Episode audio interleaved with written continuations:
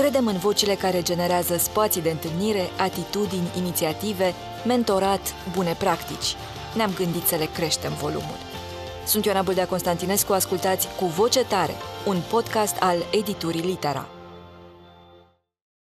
Bine ai venit, Cosmin, la Cu Voce Tare. Mă bucur mult de tot că ne întâlnim și în acest cadru. Mulțumesc pentru invitație și mă bucur tare mult să fiu aici și mă bucur să povestim cu voce tare despre, na, probleme, provocări, dar și soluții din educație. Exact. Educația cred că este un subiect care interesează sau ar trebui să intereseze cumva pe toată lumea. Mai devreme sau mai târziu ajungem la acest punct uh, nevralgic social al nostru și aș vrea să, să deschidem uh, discuția noastră cu un paragraf care mi-a reținut atenția chiar pe site-ul uh, Merito, proiectul Merito pe care tu îl manageriezi și care premiază profesorii care, din punctul meu de vedere, exhibă normalitate în lumea asta uh-huh. complicată, în primul rând. Fragmentul e următorul. Deși educația este fundamentul unei națiuni, cu toții observăm un paradox nociv. În discursul personal suntem recunoscători și plini de emoție, iar discursul public despre învățământ și breazda profesorală se compune dominant din exemple negative. Profesorii României luminoase, care și-au ales și își fac meseria din pasiune și cu sufletul, se împuținează odată ce meseria devine indezirabilă la nivel de societate. Cum am ajuns ca societate, crezi, la, la un nivel acut, aș spune, al devalorizării uh, educației și implicit a, a meseriei de profesor? Cred că a fost, de fapt, un proces, e pe principiu uh, broaște fierte, adică a fost un proces uh, lent. lung, da. lent, de care ne-am dat seama și de fapt și oamenii din sistem și-au dat seama prea puțin, cu, dar cu efecte pe termen lung și extrem de vizibile în zilele noastre. Paragraful acela e de la începutul proiectului, uh, din 2015 când s-a lansat cauza noastră, dar... Uh, Mi se pare uh, relevant în continuare. Este relevant și este actual, din da. păcate, dar totuși putem să constatăm și noi am observat că peisajul educațional și imaginea, cel puțin publică sau mass media, a profesorilor sau despre profesori s-a mai schimbat un pic. Adică din 2015 și până acum totuși au apărut câteva platforme media de educație sau dedicate educației și sunt mult mai multe povești vizibile ale profesorilor buni din sistem pe lângă cele pe care le promovăm noi, care nu sunt singure, sau mă rog, profesorii din proiectul Merito, evident că nu sunt singurii valoroși și de fapt sunt așa, exponenți ai unei categorii mai largi decât ne imaginăm. Dar de fapt, tocmai interacționând cu ei în acești 8 ani și noi am înțeles mult mai bine tarele sistemului și uh, inclusiv, uh, cum să zic, atmosfera, cultura cancelariei, care a contribuit, din păcate, la indezerabilitatea meseriei și la percepția publică legată de profesie, sau și dacă n-a contribuit, n-a făcut suficiente, adică Bresla n-a făcut suficiente până acum pentru propriul statut. De ce? De ce crezi că se întâmplă asta? Și al doilea motiv, care da. de fapt cred că și sper că răspunde întrebării tale, este că incoerența, inconsecvența politicilor publice și deciziilor de la nivel înalt și a unei strategii serioase și din nou coerente la nivel de țară în ceea ce privește educația generic, dar specific, progresul elevului, competențele pe care le acumulează, uh, profilul absolventului școlii românești, um, cariera didactică și așa mai departe, niște subiecte uh, foarte sensibile și în același timp inadecvat spre deloc adresate. Cred că toate astea au dus ușor, ușor în timp și la uh, devalorizarea profesiei Mm, aici, mă rog, dacă facem abstracție de, na, și cultura societății, că de fapt contribuie. E mult mai greu să valorizezi educația de calitate, când de fapt în realitatea elevilor, mai ales din ziua de astăzi sau din ultimii 10-15 ani să spunem, modelele sociale și din spațiu public nu sunt, sunt din, din altă zonă. Exact. Și atunci e fără o colaborare și a profesorilor și a părinților și o cultură consistentă, valoroasă în societate, dar evident pornind din familie, e foarte greu, complicat, n-aș spune imposibil, dar e foarte greu și complicat să pui preț pe educația de calitate și că ea mai are sens în zilele noastre și că de fapt își poate produce efectele foarte repede. Când așa cum ziceam, ne uităm la modelele sociale sau antimodelele sociale, care de fapt ne duc și ne arată altă direcție. Și aici nu putem să facem paralele și cu subiectul, subiectele din perioada asta legate de cultura muzicală, diversi artiști apăruți în spațiu public și așa mai departe. E foarte greu să te bați din sistem, să te lupți cu ghilimele de rigoare din sistem că lectura e valoroasă, că ai nevoie de abilități, competențe ale, al căror rezultat nu-l vezi imediat, îl vezi peste niște ani, cu această cultură instant gratification-ului, ca să zic așa, uh, care îți aduce rezultatele imediat, imediat faimă, bani și alte cele. Are legătură și cu sinusoida asta continuă pentru că ai vorbit despre politicile educaționale, nu care sunt um, orice numai nu constante într-un fel. Vedem că de la un an la altul se schimbă de la structura anului școlar, la durata anului școlar, uh, la modul de evaluare, adică și profesorii și părinții și copiii cumva sunt prinși în acest uh, malaxor al neprevăzutului, într-un da. fel. Lipsa asta de stabilitate nu se reflectă cumva și inclusiv la nivel social, nu în felul în care e percepută educația, dar și în felul în care e construită, dacă vrei, relația între educator și beneficiar într-un fel. Și la beneficiar mă gândesc la elevi, dar mă gândesc la familii, la societate ca uh-huh. un mhm. tot. Um, aș zice că trăim și un soi de paradox în care, de fapt, sistemul, școala, așa cum arată ea în momentul ăsta și cu toate rezultatele sau produsele ei, e încremenită, de fapt, uh, în același timp în care se scaldă într-o impredictibilitate din asta generală, mai ales, să zicem, în ultimii 10-15 ani, adică de la o extremă a încremenirii în care, de fapt, nu se schimba nimic și realist, o reformă majoră, substanțială de după 1945-1947 nu a mai apărut în zilele noastre, ca arhitectură de sistem, conținuturi și așa mai departe. Au fost diverse Modificări, formale, într-adevăr. Formale. Da. E, și atunci e disonanța asta între încremenirea sistemului și impredictibilitatea accentuată din ultimii ani, care evident că și-a spus cuvântul asupra întregii culturi a învățării din școală, începând de la elevi care simt asta pe propria piele, se sizează și ei că lucrurile se schimbă de la un an la altul și până la încărcarea profesorilor uh, și lipsa de încredere sau uh, scăderea accentuată a încrederii părinților în ceea ce se întâmplă în școală, așa, la nivel de masă. Pentru profesorii cum sunt cei pe care îi promovați și îi premiați, uh, voi îmi imaginez că este și un soi de claustrare la un moment dat, pentru că sunt într-un fel metonimici pentru un sistem care nu e reprezentativ pentru ei. Da, și mulți sunt uh, la limita epuizării profesionale, la limita burnout-ului și mulți se simt uh, marginalizați în sistem și, din păcate, profesorii buni ai României, pe cât de mulți am putea spune că sunt, sunt totuși marginalizați în sistem, nu nu reprezintă neapărat o da. majoritate, pentru că e și multă inerție în cancelarii, începând de la propria dezvoltare, propria formare a profesorilor și până la modul în care abordează învățarea elevilor. Dar uh, auzim asta des, că profesorii buni, valoroși, cărora le pasă de elevi, sunt atenți la progresul lor și la modul, la adaptarea învățării pentru ei, uh, se simt marginalizați, sunt la limita epuizării profesionale, se simt singuri, Um, și tocmai de asta și noi am început contextul, am început aceste comunități de profesori. E unul dintre lucrurile pe care le facem în merito și nu numai în merito. Adică, slavă Domnului, au apărut din ce în ce mai multe comunități profesionale ale cadrelor didactice în ultimii ani, în care ei de fapt își regăsesc contextele de care au nevoie ca să învețe. Noi, în zona asta a organizațiilor neguvernamentale, a cauzelor sociale, publice și așa mai departe, avem sau ne găsim singuri contextele astea. Adică suntem, putem spune, o bulă de oameni cu multe valori în comun și care ne regăsim în tot felul de contexte. Um, și ori se inventează contextul, nu? Da, Atunci se inventează când, contextul de la zero. sau e da. și cumva e mai vie proactivitatea asta în care ne a, a ne crea singur contextele de da. care avem nevoie. E, cultura sistemului nici nu prea încurajează asta.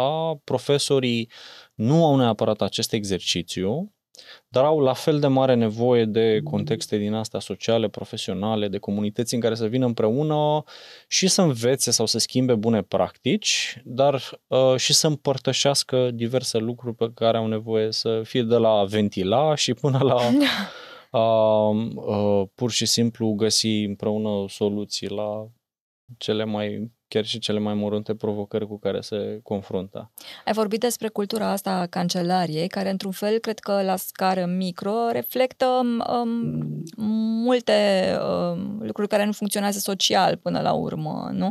Aici ce se poate face? Pentru că și cultura asta este foarte încremenită uh-huh. și um, pare să fie un model la care se umblă greu. E într-adevăr un model și e de fapt și un, mai departe de spațiu fizic, e un, cum să zic, uh, spațiu social în care... O ierarhie până la urmă, într-un fel. Da, da, da, da, și o ierarhie și un spațiu social pe care îl accesezi foarte greu din afara sistemului uh, și asupra căruia, în sens bun, poți avea o influență sau să, să influențezi cumva spațiul cancelariei foarte greu.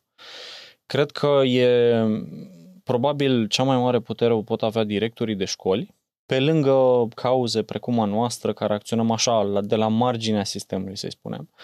Dar, în esență, e, e despre o putere soft uh, de a transmite, de fapt, măcar niște exemple, de a cultiva niște exerciții de colaborare, de lectură împreună, de uh, împărtășire de practici și așa mai departe ca de fapt ușor, ușor, cancelarie cu cancelarie, practicile, rutinele oamenilor din cancelarie să înceapă ușor, ușor să se schimbe. Dar că, e, e, cum ai menționat foarte bine că e foarte multă inerție și foarte multă încremenire și că de fapt e, e greu pentru 2-3 oameni care, din ca 2-3 profesori care au, să zicem, o viziune lărgită și văd lucrurile și din afara școlii lor, să poată să influențeze realmente lucruri în propria cancelarie și iar și noi ne auzim des asta pe principiu că nimeni nu e profet în țara lui. Exact. Mulți dintre profesorii valoroși uh, sunt mai degrabă influenți sau mentori sau, uh, cum să zic, inspirațional pentru alți profesori, dar nu în școala lor, nu în cancelaria proprie, adică au succes, să spunem, Uh, mai degrabă în alte școli, în alte județe la nivel național, online de trei ani încoace, dar nu neapărat în propriile cancelarii. Uh, pentru că e, e multă concurență și competitivitate toxică, aș spune, în școli, uh, fără o miză reală, dar care realmente e efectiv o, o chestie de cultură și e probabil și o oglindă bună a societății, a comunităților locale, a micro-universurilor în care, na, fiecare dintre noi se învârte da, sau nu. Sau... și o cultură, cum bine ai spus, cred nocivă pentru toți cei implicați sau pentru toți cei pe care îi atinge într-un fel sau altul. Iar un alt lucru, uite, mai ai remarcat foarte fin, sunt profesori care sunt foarte prezenți în online și într-adevăr cred că aici statutul lor uh, este de, de mentor și de micro-influencer într-un uh-huh. fel, nu? Pentru da. părinți, elevi și așa mai departe. Dar cred că ce fac ei este să dizolve încet încet opacitatea unui sistem sau unei culturi care s-au obișnuit să fie foarte închise. Da. Practic, da. mă uit că în momentul în care lucrurile nu mai sunt atât de închise, se vorbește despre ce este în cancelarii, despre profesori care sunt scindați și ei, iată, uh, și-am văzut cu toții, inclusiv la nivel social, faptul că foarte greu se construiește acolo un corp comun, o, o voință comună. Cred că un alt lucru care intervine este această foarte puternică, aș spune, cultura vinei, uh, cumva tipică pentru noi, dar este acest a da vina pe uh-huh. părinții pe profesori, profesorii pe elevi și așa mai departe. Este o, o minge de foc aruncată cumva uh, de la unii la alții. Mai este și elefantul din cameră, școala paralelă, despre care nu vorbim, uh-huh. dar care există. Da? Uh, cum crezi până la urmă că se poate dezamorsa? Te întreb pe tine pentru că tot repet întrebarea asta în ideea că așa, puțin câte puțin vom putea construi cu toții un uh, răspuns coerent, dar cum crezi că se poate dezamorsa această stare de tensiune până la urmă care existând în societatea civilă, nu face decât să lezeze un sistem și așa aflat în inerție sau schimbare um, niciodată de fond și mai mult de formă? E o întrebare foarte bună, evident, și foarte complexă, fără a pretinde neapărat că am fi identificat vreo soluție. Ce am constatat că funcționează, de exemplu, foarte bine, aș spune la noi, în relația cu profesorii pe care îi cooptăm în comunitate și comunitatea pe care o creștem continuu cu da. acești profesori pe care îi premiem și nu numai pe care îi premiem, adică ușor, ușor deschidem comunitatea și către alți profesori valoroși din simplu motiv că, din păcate, nu o să avem capacitatea de a-i premia pe toți cei care realmente Corect. merită. Ce constatăm constatăm este și funcționează pentru noi, pentru că, de pildă, sunt sute de acțiuni, de intervenții pe care profesori din comunitate le-au făcut voluntar în ultimii ani pentru profesori din public, uh, iar la asta a contribuit investiția de încredere. Adică în momentul în care uh, sunt premiați și vin în comunitate, pe lângă premiu și recunoașterea bine meritată și investiție continuă în formarea lor, cărți, resurse, acces la expertize și nu numai, probabil că primul lucru pe care și uh, pe care îl facem continuu este investiția asta de încredere, începând de la a expune poveștile lor în spațiu online, în media și a-i duce efectiv a facilita aparițiile media ale lor. E efectiv o investiție, cum ziceam, continuă de încredere în ceea ce fac și în uh, acțiunile lor, indiferent cât de mici ar fi, să spunem, la nivel de clasă sau poate n-au un impact sistemic, dar credem în ele și investim în ele și îi susținem și îi sprijinim pentru că, de fapt, pe termen lung, copil cu copil, elev cu elev, ceea, ceea ce fac profesorii aceștia pentru elevii lor contează. Pe urmă schimb mindset-ul unui copil, ai schimbat o lume deja. Exact, exact. Da. Și asta poate, evident că nu se vede imediat, evident că e nevoie de 10-15 ani să vezi rezultatele, dar investiția asta de încredere contează și dă rezultate și noi ei observăm așa direct cum aș putea spune floresc, adică se deschid da. într-un spațiu în care se simt acceptați, se simt susținuți, uh, simt că cineva investește încredere și tot repet chestia asta, uh, motiv pentru care și ei au uh, își găsesc resursele necesare de energie ca să dea mai departe. Deci cred că este, cum ziceam, e un exercițiu de a de consecvențe și de a investi încredere în... Iar asta e un exercițiu pe care putem face fiecare dintre noi în afara unui context de proiect, cauză socială și așa mai departe, de a investi profesorul cu care interacționăm, profesorul nostru sau profesorul copilului sau profesorul nepotului nostru, învățătoarea și așa mai departe, de a investi cu încredere înainte de a chestiona ceea ce face. Pot să înțeleg impulsul părinților, bunicilor și nu numai al societății de a chestiona diversele strategii, uh, dar cred că mai înainte de asta ar trebui să investim pe lângă încredere și bună credință, adică să pornim de la principiul ăsta al, al bunei credințe și de a, uh, cum ziceam, uh, investi cu... de a nu porni de la premiza și de asumția că de fapt cineva îmi dorește răul sau nu face bine pentru copilul meu, e... ci invers. Dar asta e de fapt un exercițiu greu pentru care e nevoie de multă asumare, împăcare cu sine e și așa mai departe. cultural, aș spune, și e foarte interesant. În uh, sezonul trecut, Andrei Borțun uh, de la The Institute, uh, uh-huh. invitat, stând acolo pe scaunul tău, a vorbit despre un lucru care cumva, pe care l-am regăsit în, uh, în ce spuneau uh, invitații de-a lungul sezonului. După aceea, el vorbea despre uh, lipsa unui simț colaborativ la români. Cumva foarte des oamenii au ajuns la ideea asta, chiar dacă n-au formulat-o la fel, dar despre asta era, despre o disensiune care precede orice formă de consens, nu? Despre poziția antagonistă de pe care pornim în orice conversație. E, aici și mie mi se pare a fi o, o mare bubă, dacă vrei, uh-huh. pe care, care tot rupem coaja, fără să-i lăsăm niciodată suficient timp să se vindece într-un fel. Percepția mea e că, și asta cred că se, se vede în toate palierele, așa, la nivel de uh, cultură emoțională, inteligență emoțională la nivel de dezvoltare a noastră ca societate și se vede și în educație, în sănătate, se vede în toate, se vede și în sectorul ONG, suntem așa, pe undeva pe la adolescență perioadă în care, evident da. că primul impuls nu e neapărat să colaborezi, din, din vari motive. Uh, dar se simte asta și în sistem.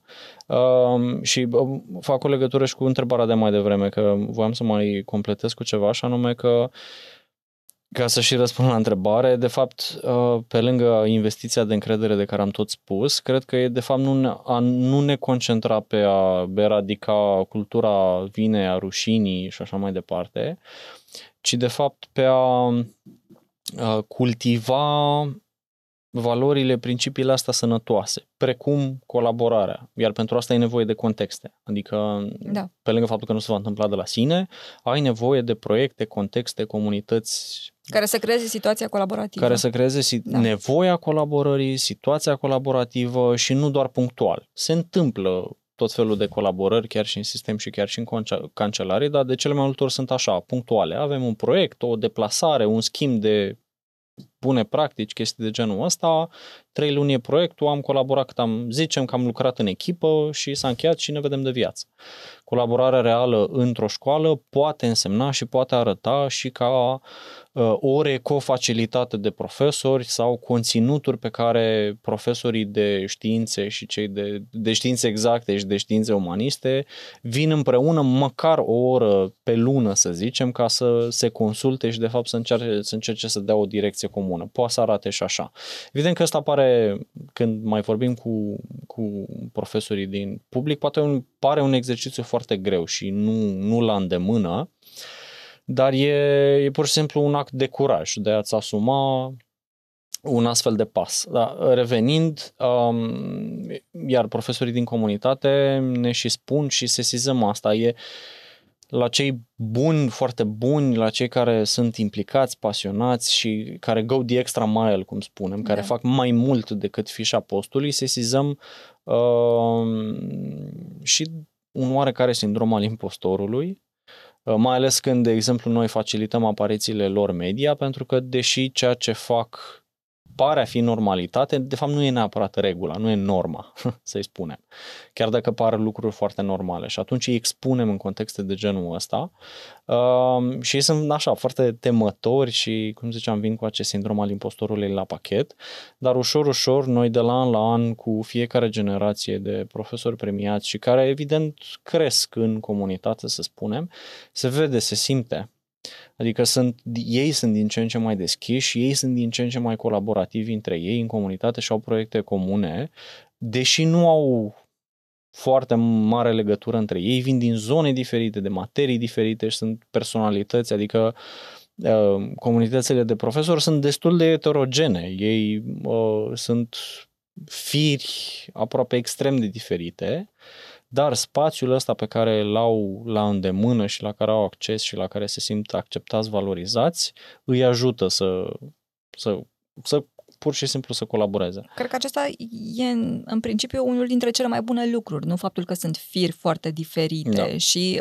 în clasă ca și în cancelarie, cum spuneai mai devreme, probabil că tendința asta de uniformizare care a existat foarte mult timp este unul dintre cele mai rele lucruri, nu? A expune până la urmă un copil care învață la personalități tipice, nu similare, mm-hmm. înseamnă a-i lua ceva din șansa de a cuprinde cu mintea lui diversitatea lumii mai încolo. Și aici e miza, că da. de fapt acea colaborare care ne interesează este cu și toleranță, Sigur. respect, acceptare, cu sunt cu diferiți. oameni diferiți da, și cu păreri exact. diferite cu care putem să dezbatem sau cu care putem să nu fim de acord fără să ne certăm pe o temă anume. Acolo e mizarea la colaborării. În viața adultă, în contextele profesionale, e ușor să colaborezi cu oameni cu care te înțelegi bine și cu care rezonezi. Dar de cele mai multe ori și e valabil la fel și în cancelarii, oamenii nu au neapărat nici măcar valori comune, intenții, obiective, viziuni comune și atunci iar e despre a-i aduce împreună și de a crea contextele în care ei să ușor, ușor să se cunoască mai bine și să se înțeleagă. Și uh, revin că de fapt aici cred că este uh, puterea și curajul pe care e nevoie să și-l asume câțiva profesori proactivi din cancelarie și cred că și mai mult în rolul managerului de școală care, deși nu are neapărat multe, în sistemul nostru, nu are neapărat multe pârghii decizionale. Știți bine că nu poate decide ce profesor angajează, să zicem. Da.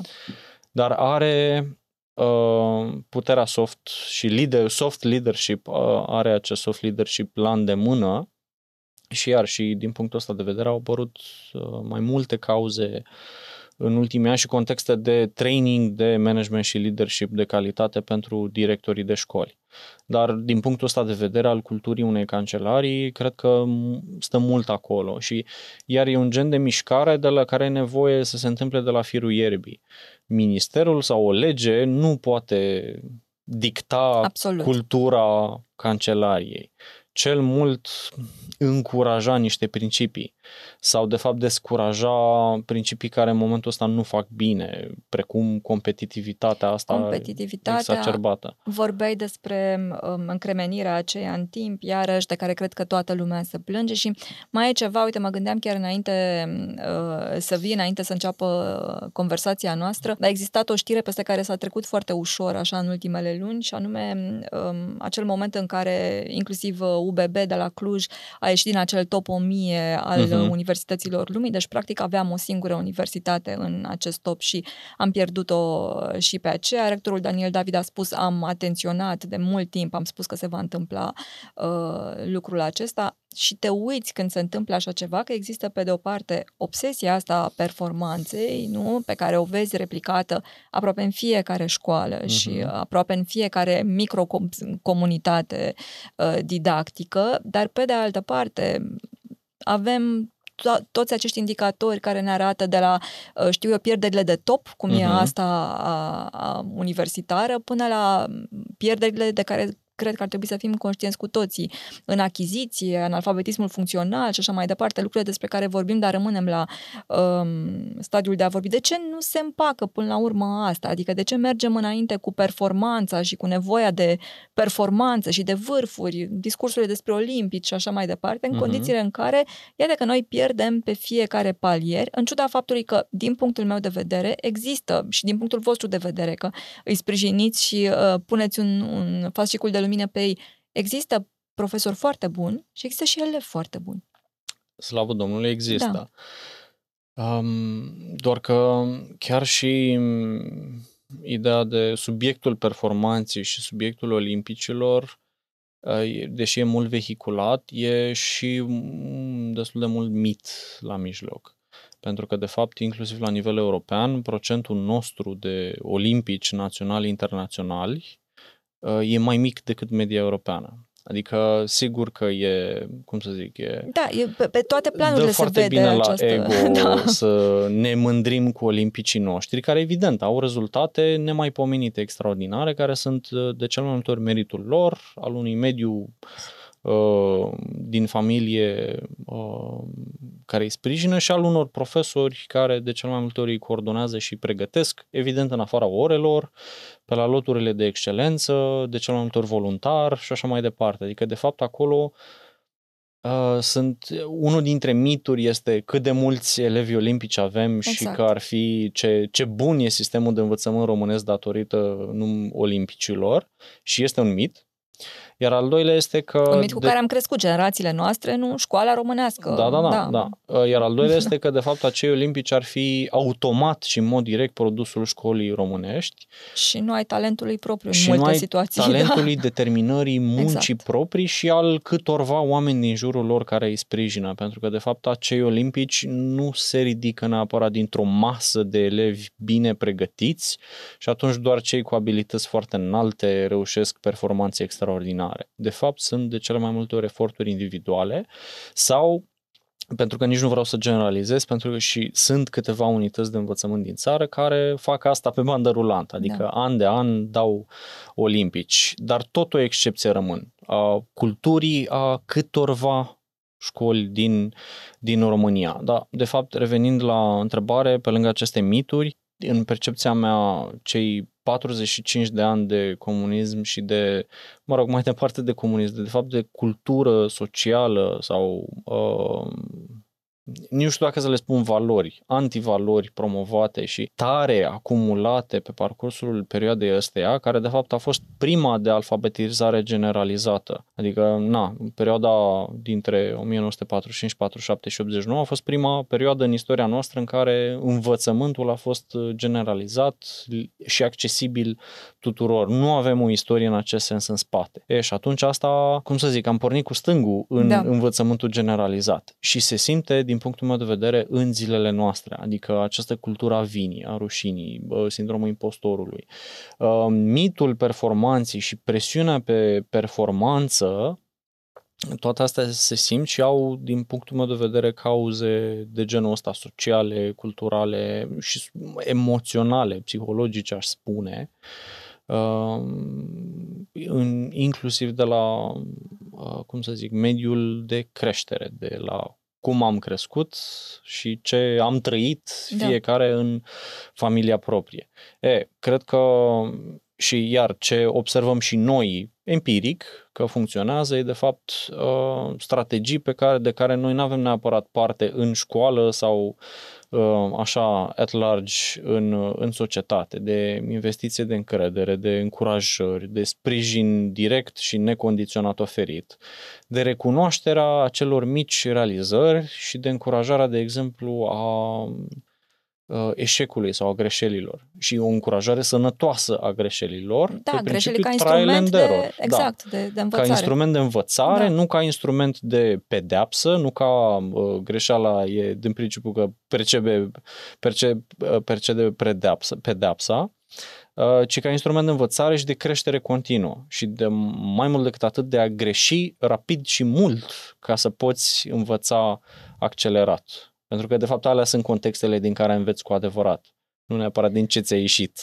În ce măsură aici uh, un profesor care vrea să schimbe lucrurile da, și care are o frână de mână trasă, cum spuneai mm-hmm. în cancelarii oricum, de fapt trebuie să schimbe, să lupte inclusiv cu mentalitatea părintelui afectată inclusiv de toți ceilalți profesori pe care mm-hmm. îi are mhm. copilul la un moment dat. Sau care, pe care a avut el. Da, sau pe care a avut el. Care părinte crede în temele la kilogram, în, uh, știu eu, performanță cu orice preț, uh, în folosirea fiecărui minut din timpul liber al copilului, nu până când îl aduci într-un stadiu de burnout, în faptul că acest copil trebuie să fie obligatoriu multitalentat, nu, și trebuie dus de dimineața până seara, de la, știu eu, geometrie la balet, la toate orele suplimentare posibile și imposibile. În ce măsură este și la profesor mingea asta de a educa prin copil un pic și familia? Evident că este miza asta, mai ales uh, dacă își doresc o viață mai ușoară de profesor.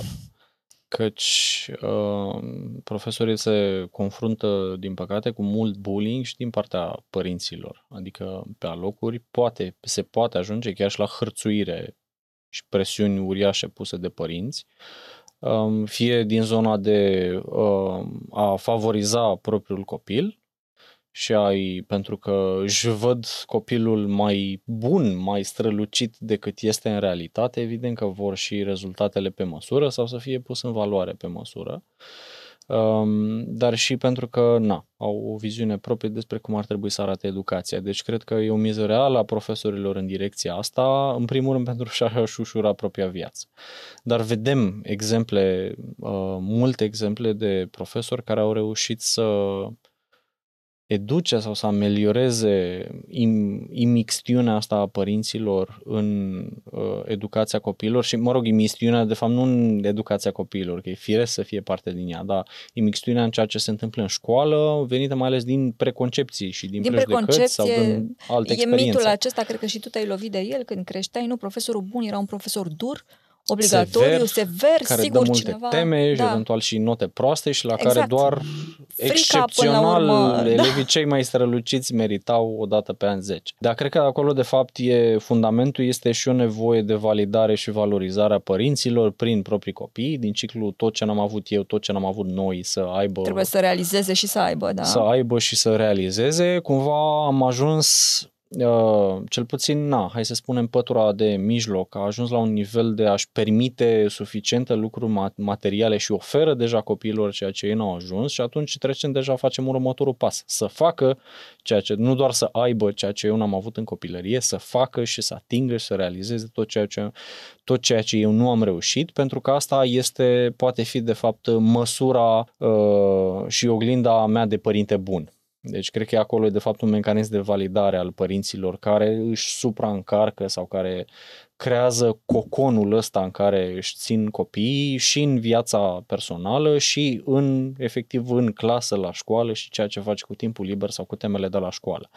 Realitatea este că nu e neapărat ușor, evident, dar se poate. Adică Uh, avem profesori din comunitate și nu numai, care abordând, adică schimbând, de exemplu, dinamica ședinței cu părinților. Sunt profesori care au început să facă așa zise team building-uri la ședințele cu părinții, adică pur și simplu să coaguleze minimal grupul de părinți în care, încât să nu mai fie despre am venit la școală ca să aflu notele, absențele ce mobilier ar mai trebui să cumpărăm, deși nu e recomandat și evident că nu mai e permis în momentul ăsta, uh, ci de fapt suntem, de exemplu, la, de fapt nu doar la învățământ primar, la toate nivelurile suntem cel puțin un grup de părinți cu interese comune pentru copiii noștri pentru patru ani de zile, să zicem. Și sunt profesori care au început să facă asta, abordând nevoile astea ale părinților adulți, adresați și implicit schimbând un pic dinamica relației cu ei. Uh, începând de la un nivel de egalitate, adică nici profesorul nu mai e pe piedestalul pe care era la un moment dat, ci construind aceeași relație de comunicare onestă, de colaborare, de a, inclusiv de a capacita părinții, de a implica în ceea ce se întâmplă în clasă, nu doar ca spectator pasiv sau uh, eventual uh, suporteri financiari, și până la demersuri de a educa părinții în sensul ăsta al metodelor pe care le folosesc. Sigur că granița e foarte fină, nu a trebuit să justifici orice faci la clasă și o strategie pe care ai abordat-o în clasa a șaptea, să zicem, ca diriginte. Dau un exemplu. Dar avem, de exemplu, chiar într-una dintre poveștile profesorilor premiați, e scris așa negru pe alb, uh, și sunt mai multe învățătoare din comunitate care au abordat strategia de a nu mai da teme neapărat, sau în vinerea, de exemplu, nu mai dau teme peste weekend și evident că mai întâi s-au lovit de rezistența părinților, că temele Dați-le pentru noi, în teme. ADN-ul da, nostru, da. temele sunt, uh, iar, măsura învățării. Dacă avem teme, înseamnă că învățăm. Iar modul de învățare al copiilor din ziua de azi, evident că s-a schimbat și uh, temele poate să reprezinte, de fapt, o încărcătură nenecesară sau uh, uh, mai degrabă să-i preseze decât să contribuie realmente la uh, învățarea lor. Așa că au uh, Uh, aborda strategiile astea și cu, iar, răbdare și consecvență au reușit în într-un semestru, să zicem, să convingă și părinții că, de fapt, strategia asta funcționează, funcționează dă rezultate și că, de fapt, copiii fiind mai liberi, să spunem, sau mai pur și simplu mai degrevați de 10 ore de muncă pe zi, asta funcționează și, de fapt, le dă timp și spațiu copiilor să integreze mai bine ceea ce fac serios la școală, evident. Acum sunt cazuri și cazuri, pentru că iar nici n-aș vrea să generalizăm și nici n-aș vrea să pară din discursul meu că uh, în toate cancelariile lucrurile nu funcționează și așa Absolut, mai departe. dar cred că e important faptul că, uite, educația, despre care ne plângem în general cam toți uh, de aceleași lucruri.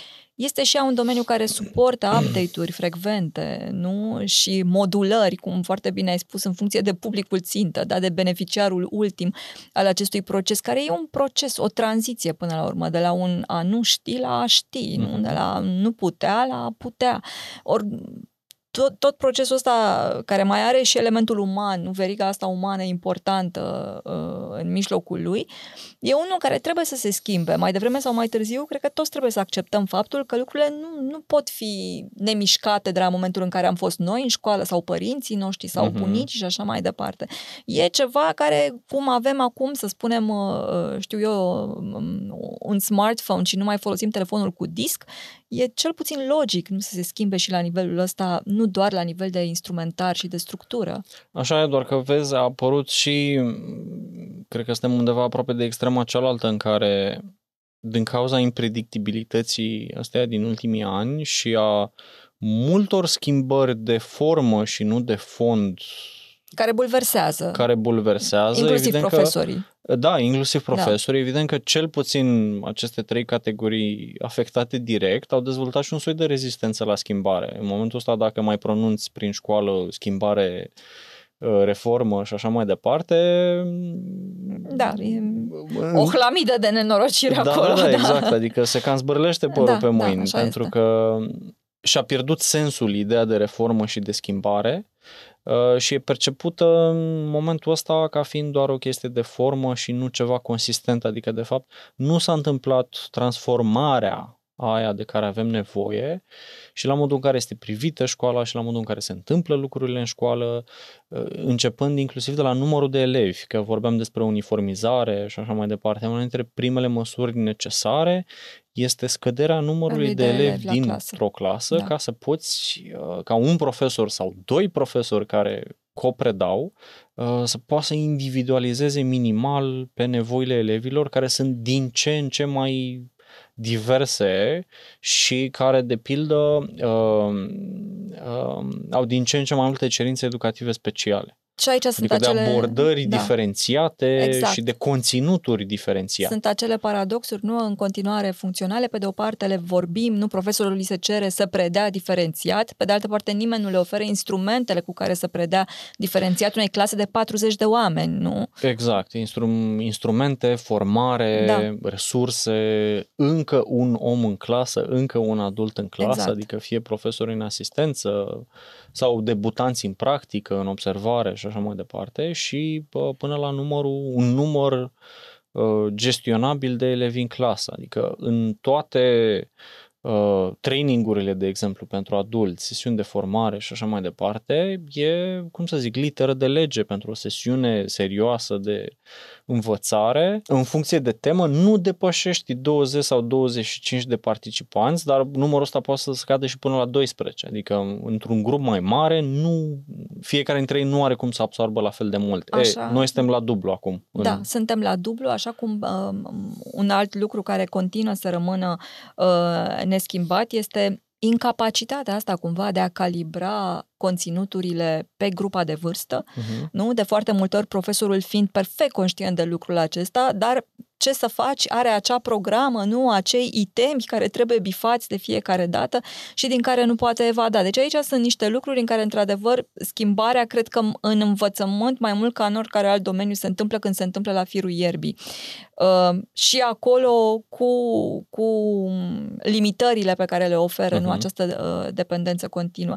Dar o să te întreb pentru că, uite, tu ai de-a, față, ai de-a face și uh, îmi place foarte mult expresia asta de România luminoasă, așa, ai de-a face cu oameni care sunt luminoși și care cumva vin dintr-o zonă uh, a deschiderii uh, acestui uh, teren atât de scindat și de accidentat care este educația. Ție ce-ți dă speranță? Mă gândesc că acesta poate fi un exemplu de bună practică mm-hmm. pentru noi toți. În mod cert, probabil energie și speranță primesc așa săptămânal, dacă nu chiar zilnic, de la profesorii ăștia faini cu care interacționez și cu care, mă, adică mă simt realmente recunoscător și privilegiat să am șansa de a lucra și de a construi intervenții din aceasta de învățare pentru alți profesori și pentru alți elevi, iar ei ar fi primul motor, să zic, pentru mine personal.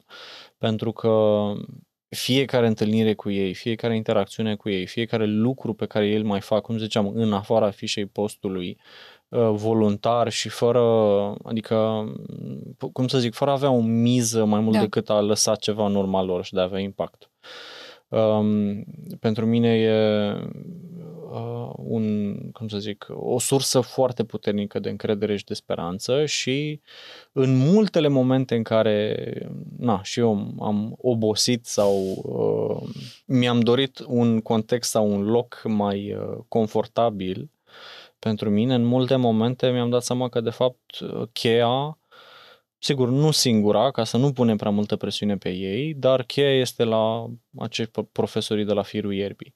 Adică mai departe de programă și chiar vreau să zic că ai, ai menționat legat de programă încărcată și așa mai departe, și asta poate să fie un mit. Pentru că, de fapt, programele de la materii, curicule de la materie la materie variază foarte mult. Unele, da, într-adevăr, pot fi încărcate sau înaintea vârstei elevilor, Adică să aibă niște conținuturi pe care elevii din ziua de azi nu le mai poată procesa sau în urma vârstei elevilor da. și capacităților lor. Dar asta cu programa poate să fie un mit de multe ori, pentru că, de fapt, în interiorul programei care, să zicem, uh, prevede niște competențe la care elevii ar trebui să competențe, abilități, cunoștințe la care elevii ar trebui să ajungă la finalul unui an școlar. E în de clasă, da, da, profesorii de fapt au o libertate destul de mare în a-și gestiona uh, conținuturile și metodele pe care le folosesc. Că de fapt aceste metode nu sunt întotdeauna cele adaptate sau că ne lovim de aceleași comentarii și aceleași romane pe care Adică lucrul pe care îl spui studiază. tu, de fapt, e faptul că ne luăm greu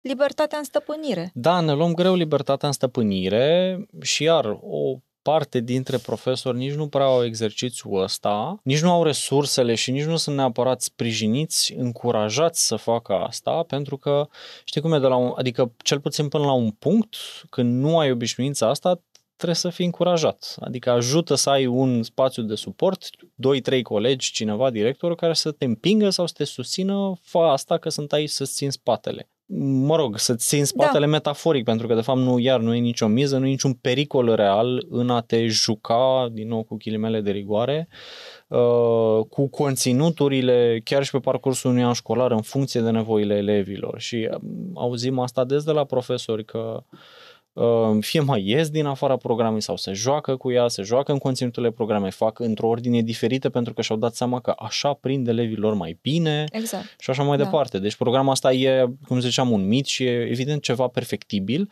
dar mai degrabă un teren de joacă, nu este o listă cu chestii de bifat, dar e nevoie de multă autonomie ca profesor să uh, autonomie, curiozitate, dorință de a explora, de a testa, în sensul bun. Și inclusiv de a te informa, cred, în interiorul materiei tale, nu? În interiorul materiei tale și la tendințele din afara pedagogice, materiei tale, da, pedagogice da. și inclusiv la tendințele uh, din lume.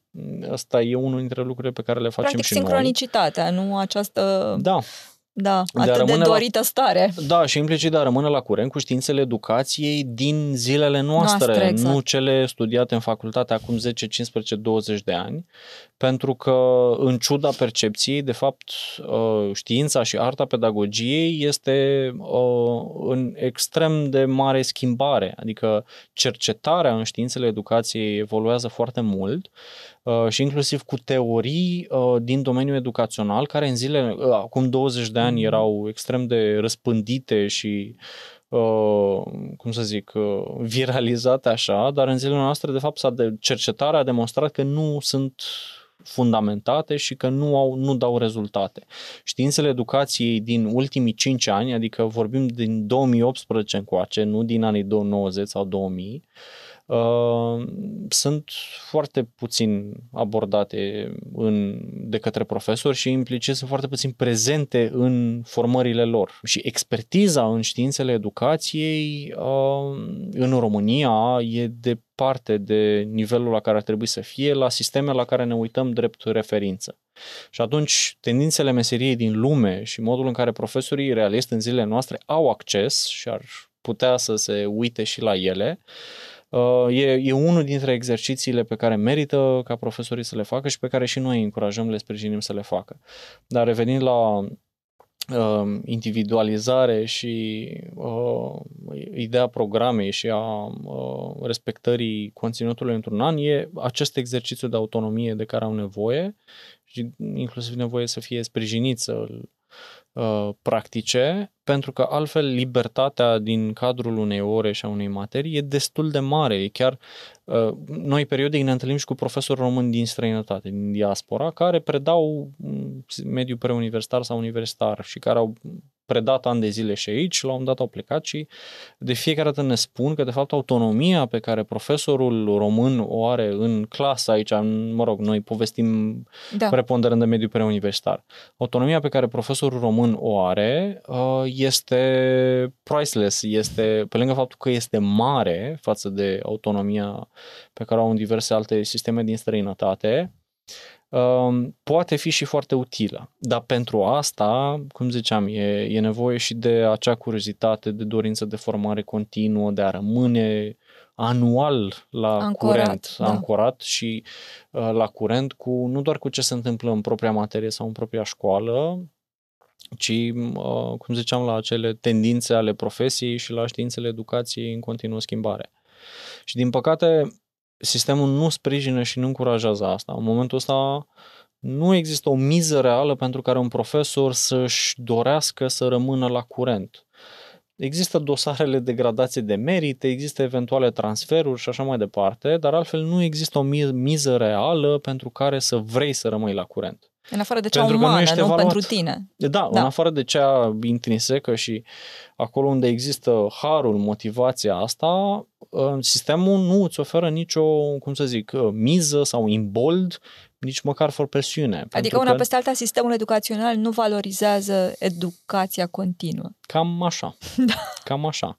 Sau valorizează prea puțin și oricum birocratic. Da. Acum, cu noua lege, de exemplu, și o să vedem cum o să și arate în practică, se va schimba acel sistem al grad, dosarelor de, al gradațiilor de al merit pentru profesori. consistentă până la urmă, nu? Da, pentru profesorii fel performanți, dar și a, chiar și așa, adică la, acel, la acea gradație, la evaluarea și valorizarea celor performanțe vor avea acces, nu știm, 20-25% din profesorii din sistem. Dar ai nevoie de mize reale pentru care toți profesorii să-și dorească sau să fie nevoiți să, să se dezvolte, perfecționeze, să practic, perfecționeze, exact, să, se să rămână conectați și așa mai departe. Iar asta înseamnă, de fapt, evaluarea reală a profesorului. Și ăsta e un subiect foarte sensibil în școli și printre profesori. E iar genul de uh, subiect care uh, aprinde diverse beculețe, uh, dar e un mecanism de care e nevoie. Cu atât mai mult în contextul, uh, na, greva profesorilor a fost un subiect uh, hot trei săptămâni acum în, în mai. Um, Atunci și... se întâmplă de altfel ca educația să devină un subiect hot în general. Da, nu? Când de obicei în luna asemenea, iunie și în da. luna septembrie. Sau când mai apar diverse teme fracturi de genul în sistem, ăsta, da. fracturi sau uh, uh, diverse subiecte și povești de genul ăsta. E, uh, noi am susținut uh, demersurile profesorilor de a primi recunoașterea inclusiv financiară de care au nevoie. Um, dar ușor, ușor, pe măsură ce uh, profesorii vor fi remunerați la un nivel decent, pe cât merită și așa mai departe, e nevoie să aducem pe masă și subiectul evaluării profesorilor. Și nu neapărat uh, că, iar, sunt și aici, e, e multă dezbatere. Cine să evalueze, cum să evalueze, iar să vină ministerul, da copiii, da părinții, ce, în ce, ce drept sau în ce măsură sunt ei uh, relevanți, relevanți da. și cum să evalueze ei munca profesorului și așa mai departe, dar e nevoie să găsim instrumentele alea uh, relevante, corecte de evaluare și autoevaluare a profesorului uh, și inclusiv cu um, mecanisme de acțiune. Există o evaluare formală și în momentul ăsta profesorii anual, cred, chiar acum, prin luna august, dacă țin bine minte, își fac autoevaluarea. Dar de cel mai multe ori e o fișă pe care o completează singuri, la care nu se uite nimeni, e pusă într-un dosar pentru că trebuie făcută. Da. O evaluare serioasă presupune a ne uita și la progresul pe care profesorul l-a făcut el însuși pe parcursul unui an, la progresul elevilor, ținând cont de contextul acelei școli și al elevilor, uh, de na, măsura în care el a inovat sau a putut să inoveze în terenul ăla de joacă de care vorbeam mai devreme și de măsura în care și-a stabilit, a, și-a atins niște obiective pe care și le-a stabilit singur de la începutul anului școlar, împreună eventual cu na, colegii de catedră, directorul și așa mai departe. Adică Adică niște lucruri care în mediul privat sunt absolut common sense, sunt de, cum să zic, de, de, despre care nici măcar nu se mai discută, sunt rutine, n-ai, n-ai cum să nu da, faci asta. Da, un proces etapizat, integrat și până la urmă pertinent. Da, da, și pe care să, care să fie și predictibil, să-ți ofere predictibilitate de care ai nevoie, dar și ghidajul de care ai nevoie. Corect. Practic să știi unde nu e bine, nu unde, da. unde mai ai de făcut un reglaj mai mult sau mai puțin fin pe ce insești, unde nu e bine, unde ai de crescut și ce ai de... Asta e, iar e o practică răspândită în alte sisteme, ca, de exemplu, fiecare profesor să-și aleagă o temă de învățare pentru el pe parcursul respectiv, pe parcursul anului școlar respectiv sau o competență. Da. Și acolo poate fi consiliat, adică să vin, vine directorul, dacă e cazul, și îl trage de mânecă și spune, uite, tu mai ai nevoie să lucrezi pe partea asta de fundamentare științifică, nu știu, dau exemple, sau pe zona de efectiv de comunicare, de gestionarea situațiilor conflictuale. Uite, ai Aceste resursele variante, astea da, da. la dispoziție și ai un an de zile să înveți să mai crești în direcția asta. Peste un an, și evident nu cu miza peste un an te dau afară, ci peste un an povestim din nou să vedem care a fost parcursul tău. Dacă tu ai fost mobilizat, determinat, interesat, ai făcut pașii de care aveai nevoie, continuăm dacă nu depui niciun interes și nu, na, nu arăți ceva uh, vizibil în sensul ăsta, vedem cum o să stea lucrurile la anul. Dar există aceste uh, căi de parcurs pentru, pentru profesorii din școli uh, și care sunt extrem de sănătoase, sunt extrem de firești, dar din păcate la noi de multe ori sunt privite ca mai degrabă iar ori o birocrație în plus, ori o formă de a taxa, de a pedepsi în plus sau o formă de control a profesorilor sau încă ceva de făcut. Dar cultura, adică pe cât de mult e nevoie să valorizăm și să întărim educația, evident, pentru copii, pe atât de mult e nevoie să întărim uh, cultura învățării profesorilor, pe lângă acea colaborare da. de care povesteam. Până la urmă, știi? pentru fiecare să știm cum stăm, nu? Cred da. că e absolut uh, relevant. Cosmin, despre ce crezi că ar trebui să vorbim mai mult, cu voce tare? Din zona de educație sau nu numai, generic? Din ce zonă vrei tu? Este întrebarea pe care o pun fiecărui invitat al acestui podcast la final și trebuie să spun că e o colecție foarte interesantă de răspunsuri și de opinii aici. Cred că și în educație și nu numai ar trebui să vorbim cu voce tare, mm. din ce în ce mai tare uh, și cât mai tare posibil uh, despre sănătatea emoțională și despre cultura socioemoțională a noastră, a a, a fiecare dintre noi individual și a noastră a tuturor.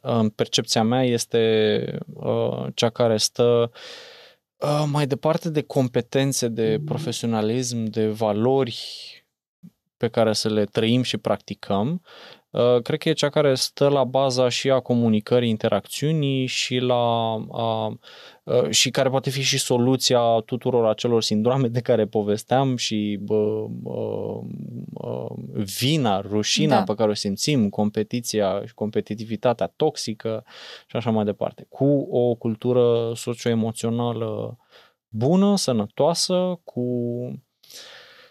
Aș zice dezvoltare personală, dar și asta e un termen care s-a, s-a perimat în ultima vreme sau s-a denaturat. Um, dar uh, cred că, na, toate instrumentele pe care, slavă Domnului, în zilele noastre le avem la îndemână, începând de la terapii, începând de la cărți uh, valoroase și utile, adică lectură sănătoasă și până la contexte de grup în care să ne punem singuri, ne pot ajuta la toate, cum să zic, neajunsurile astea pe care le avem uh, ca societate și în interacțiunea dintre noi, începând de la nivel de între vecini și până la ce se întâmplă în cancelaria și în școlile noastre, unde observăm că uh, de cele mai multe ori, problemele reale din școli, uh, ele de fapt vin și din cancelarii, să zicem, conflicte, necolaborare și așa mai departe, ele vin din uh, rațiuni și cauze de ego, de comunicare defectuoasă, de agende ascunse, să zicem,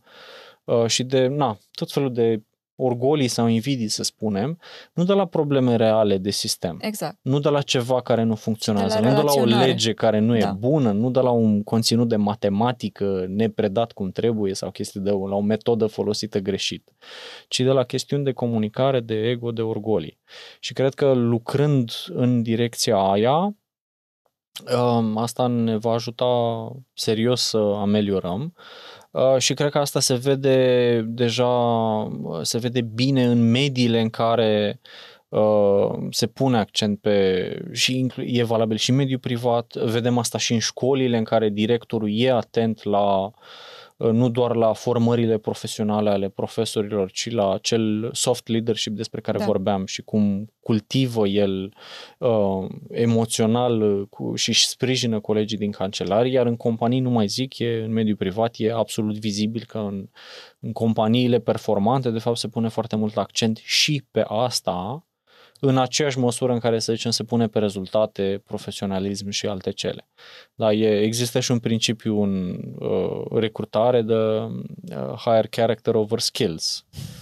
Poți să formezi abilități, aptitudini și tot așa, dar caracterul e foarte greu să-l îl mai formezi sau să-l, să-l mai transformi, da. da, să-l inventezi unui adult și atunci se caută mai mult uh, caractere de calitate cu abilități care pot fi formate decât invers, iar asta înseamnă de fapt tot educație socioemoțională de a fi bine cu tine, de a fi împăcat, asumat, de a-ți uh, avea claritate, de a putea să iei singur deciziile, de, um, cum să zic, a avea simțul responsabilității, care, din păcate, nu au o legătură directă cu școala și se și cultivă prea puțin în școală în momentul ăsta. Mulțumesc foarte mult, Cosmin. Eu mulțumesc și mă bucur mult că am povestit cu voce tare de, de toate lucrurile astea. Sunt Ioana Buldea Constantinescu, mulțumesc că ați fost uh, împreună cu noi și vă invit uh, să ne fiți alături și pentru episodul următor, pentru că noi așa, poveștile bune nu se termină niciodată.